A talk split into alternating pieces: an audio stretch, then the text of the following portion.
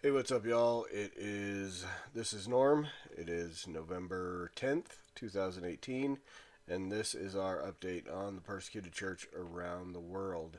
This from persecution.org, International Christian Concern. Hospital treatment denied to Vietnamese pastor in prison. International Christian Concern has learned that Vietnamese pastor Nguyen Trung Ton has been denied medical care despite his deteriorating health. Prison authorities denied him both hospital treatment and medicine delivered by his family. The activist was arrested on July 30th, 2017, along with other members of his pro democracy group, Brotherhood for Democracy. He was convicted of attempting to overthrow the communist government and sentenced to 12 years in prison. In Gia Trung, in Gia Trung prison, located in the Central Highlands, he continues to suffer from an injured leg from when security agents kidnapped and tortured him in February 2017. He can hardly move in his cell due to the wounds. His wife, Nguyen Tai Lan, embarked on a 15-hour bus ride from from Thanh Ho province to Dak Lak province to see him. She told International Christian Concern, quote, in October, me and others went to visit him, but the prison did not allow us to see him. They said due to health reasons he was unable to meet me, unquote. Every trip to the Central Highlands is a challenge because Miss Lawn is her family's sole breadwinner and the caretaker of her ill daughter, young son, and blind mother in law. The last time Ms. Lawn saw Pastor Ton was August. Authorities allegedly warned her not to travel from her home without government approval. According to UCA News, Brotherhood for Democracy shared that Pastor Ton told his wife on October 22nd that he is suffering from a bacterial infection, kidney failure, and sleeplessness. Quote, his health is rapidly deteriorating due to being kept in bad conditions, unquote, the group stated. When Pastor Ton's family met sent in medicine for him, it was returned soon after. It is evident that the Vietnamese government intends to prolong his suffer- suffering while cutting him off from direct contact with friends and family. Gina Goh, ICC's regional manager, said, quote, Based on humanitarian grounds, the prison should meet the medical needs of its prison. Yet Gia Trung prison not only rejected crucial medica- medical care for Pastor Ton, it provided his love it prohibited his loved ones from visiting him. ICC calls on the international community to put pressure on the Vietnamese government so that Pastor Tong can receive the necessary treatment to treat his sustained pain. Unquote. So, um, we tend to hear more about religious persecution from Islam and Buddhism and, and so on, but it, it's almost shocking to to see what governments do to their citizens who are Christians, and obviously the, these are Christians who are engaged in trying to bring democracy to this area. So uh, let's pray for Pastor Ton and his family, um, and pray that uh, this prison will, uh, you know, step up to just be humane and give him the treatment that he needs. Our World Watch list today is slowly uh, coming up. World Watch list number country number 21 Jordan. A few facts about Jordan. Uh, region Middle East. Uh, persecution type is Islamic oppression. Persecution level is very high. Population 7,877,000. About 169,000 of those are Christian. Main religion is Islam. Government is a parliamentary constitutional monarchy.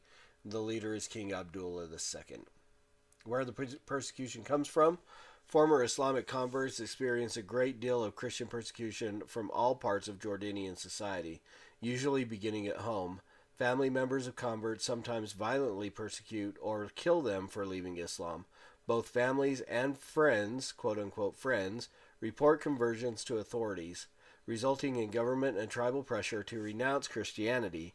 Still seen as, Mus- as Muslims, converts to Christianity are constantly persecuted in hopes they will give up and quote unquote return to their senses. Some Christian leaders pursue evangelical believers not to evangelize for fear, or some Christian leaders pressure evangelical believers not to evangelize for fear of the resulting backlash that affects all Christians. Christians in Jordan's, Jordan who belong to the Orthodox and Roman Catholic denominations enjoy a relatively high level of religious freedom, but still experience discrimination. Muslim background believers bear the brunt of the persecution, and their numbers continue to grow. Over the past few years, the situation for these converts has worsened. Any open proclamation of faith in Jesus Christ leads to serious consequences, including beatings, arrests, and murders. Evangelical Baptist and Pentecostal congregations, in particular, face much opposition due to being involved in evangelism and ministry. The Jordanian government doesn't recognize these churches, resulted in violence against Christian congregations going unpunished, unpunished, resulting in violence against Christian congregations going unpunished. Uh, examples due to security concerns, examples of Christian persecution in Jordan are not currently available for publishing. So, how we can pray. First, pray for Christian converts interrogated by police and abused or abducted by family members. Pray that the Lord would provide protection and healing. Pray that Jordan's refugee crisis would provide opportunities for many to hear and respond to the gospel. Pray that Muslims would be overwhelmed by the love of their Christian neighbors and begin to ask questions that draw them toward Christ and the cross. Let's pray. Father, thank you um, for today, this time to um, just reflect on the persecution that our brothers and sisters around the world endure. We pray for Pastor Ton and his family. Um, pray that the, the government there will, will see fit to provide him the medication and the medical attention that he needs. And Lord, ultimately, that he would be released and return to his family. God, we pray for our brothers and sisters in Jordan. We pray for uh, those converts who are, are persecuted, uh, abducted by family members, uh, abused. We pray that you would provide healing and protection for them, God.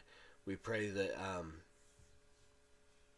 all of the uh, this the the different uh, situations going on there would provide opportunities for people to share the gospel with those around them, Lord. And we pray that that because of that, because of their willingness to stand in their faith, uh, stand upon their faith in you, God, that, that you would use that to, to draw others to Christ, to draw others to yourself, that they would come to know who you are, that they would repent, and that they would be saved. Father, we just we continue to pray for all of our persecuted brothers and sisters around the world.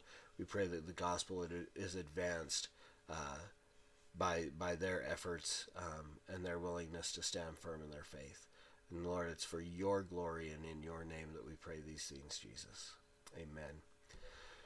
Well, thanks, guys. Thanks for hanging out again. Uh, if you know anybody who might be uh, interested in joining us in prayer and in just keeping tabs on what's going on, add them to the Facebook group, um, invite them, subscribe, share the, the videos, and uh, just you know keep uh, spreading the word about our, our persecuted brothers and sisters around the world.